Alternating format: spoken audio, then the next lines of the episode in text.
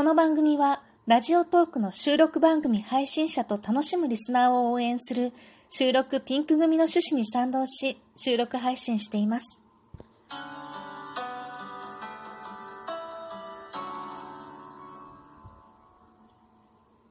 マッチ売りの少女、ハンス・クリスチャン・アンデルセン作、矢崎玄九郎役。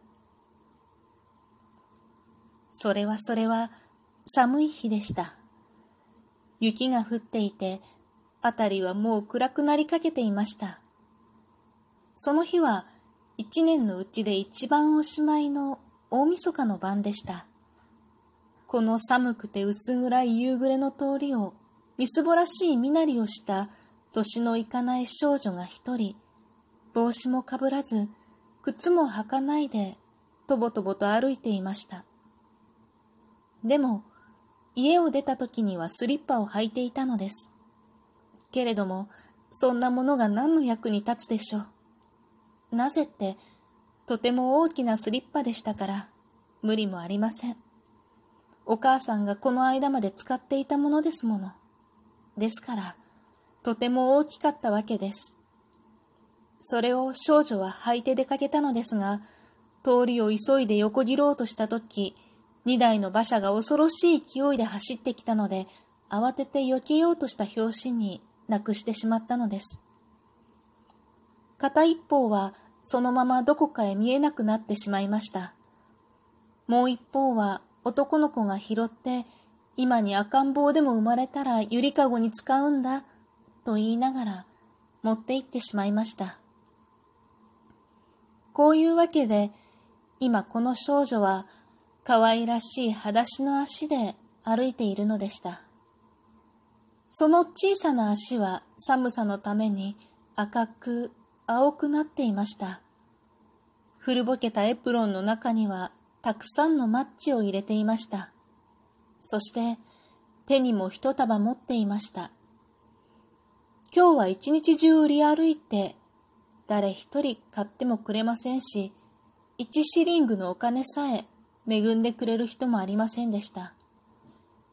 お腹は減ってしまい、体は氷のように冷え切って、見るも哀れな痛々しい姿をしていました。ああ、かわいそうに。雪がひらひらと、少女の長いブロンドの髪の毛に降りかかりました。その髪は襟首のところに、それはそれは美しく巻いてありました。けれども、今はそんな自分の姿のことなんか、とても構ってはいられません。見れば、窓という窓から明かりが外へ差しています。そして、ガチョウの焼肉の美味しそうな匂いが、通りまでプンプンと匂っています。それもそのはず。今日は大晦日の晩ですもの。そうだわ。今日は大晦日の晩なんだもの。と少女は思いました。ちょうど家がに軒並んでいました。いっ軒の家は引っ込んでいて、もういっ軒はそれよりいくらか通りの方へ突き出していましたが、その間の隅っこに少女は体を縮こめてうずくまりました。小さな足を体の下に引っ込めてみましたが、寒さはちっともしのげません。それどころか、もっともっと寒くなるばかりです。それでも少女は家へ帰ろうとはしませんでした。マッチは一つも売れてはいませんし、お金だって、一シリングももらっていないのですから。このまま家へ帰ればお父さんにぶたれるに決まっています。それに家へ帰ったところでやっぱり寒いのは同じです。屋根はあってもただあるというだけです。大きな隙間には藁やボロ切れが詰めてはありますけれど、それでも風はピューピューと吹き込んでくるのです。少女の小さな手は寒さのためにもう死んだようになっていました。ああ、こんな時にはたった一本の小さなマッチでもどんなにありがたいか知れません。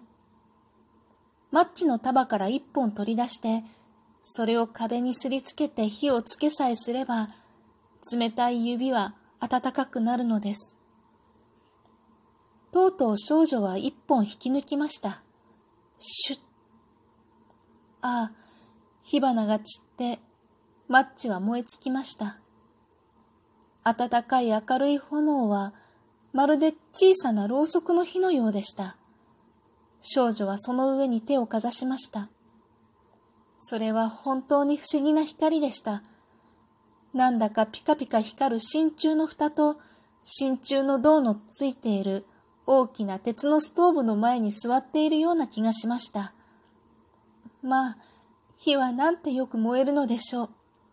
そして、なんて気持ちよく暖かいのでしょう。本当に不思議です。少女は足も温めようと思って、伸ばしました。と、その途端に炎は消えてしまいました。ストーブもかき消すように見えなくなりました。少女の手には燃え尽くしたマッチの燃えさしが残っているばかりでした。また、新しいマッチをすりました。マッチは燃えついて、あたりが明るくなりました。光が壁に刺すと、壁はベールのように透き通って、少女は中の部屋を透かして見ることができました。部屋の中には輝くように白いテーブルクロスをかけた食卓があって、立派な陶器の食器が並んでいます。しかも、そこにはお腹にスモモやリンゴを詰めて焼いたガチョウが、ほかほかとおいしそうな湯気を立てているではありませんか。けれども、もっと素晴らしいことには、そのガチョウがぴょいっとお皿から飛び降りて、背中にフォークやナイフを突き刺したまま、床の上をよたよたと歩き出したのです。そして、貧しい少女の方へまっすぐにやってくるのです。と、その時、マッチの火が消えてしまいました。後にはただ、熱い、冷たい壁が見えるばかりでした。少女はもう一本、新しいマッチをつけました。すると今度は、たとえようもないほど美しいクリスマスツリーの下に座っているのでした。それは、この前のクリスマスの時に、お金持ちの商人の家でガラス戸越しに見たのより、ずっと大きくて、ずっと立派に飾り立ててありました。何千本とも数えきれないほどのたくさんのろうそくが、緑の枝の上で燃えていました。そして、商店の飾り窓に並べてあるような色とりどりの美しい絵が自分の方を見下ろしているのです。思わず少女は両手でそちらの方へ高く差し伸べました。とその時、またもやマッチの火が消えてしまいました。たくさんのクリスマスの光は高く高く登っていきました。そしてとうとう、明るいお星様になりました。その中の一つが空に長い長い光の尾を引いて落ちていきました。ああ、誰か死んだんだわ。と少女は言いました。なぜって、今はこの世にはいませんが、世界中でたった一人だけこの子を可愛がってくれていた年取ったおばあさんがよくこう言っていたからです。星が落ちるときにはね、一人の人の魂が神様の身元に登ってゆくんだよ。少女はもう一本マッチを壁にすりつけました。あたりがパッと明るくなりました。その光の中にあの年取ったおばあさんがいかにも優しく、いかにも幸福そうに光り輝いて立っているのでした。おばあさんと少女は叫びました。あ、私も一緒に連れて行って。だって、マッチの火が消えちゃえば、おばあさんは行っちゃうんでしょ？さっきのあったかいストーブや、美味しそうな焼きガチョウや、それから、あの大きくて素敵なクリスマスツリーみたいに。そう言って、少女は束の中に残っているマッチを、大急ぎでみんなすりました。こうしておばあさんを、しっかりと自分のそばに引き止めておこうとしたのです。マッチは赤々と燃え上がって、あたりは真昼よりももっと明るくなりました。おばあさんがこの時ぐらい美しく大きく見えたことはありませんでした。おばあさんは小さな少女を腕に抱き上げました。二人は光と喜びに包まれながら高く高く天へと登っていきました。もう少女には寒いこともお腹のすくようなことも怖いこともありません。二人は神様の身元に召されていったのです。けれども寒い寒い明くる朝のこと、あの家の隅っこには小さな少女が頬を赤くして口元には微笑みを浮かべてうずくまっていました。ああ、でも死んでいたのです。古い年の最後の晩に冷たく凍え死んでしまったのでした。新しい年のお日様が昇って小さな亡骸の上を照らしました。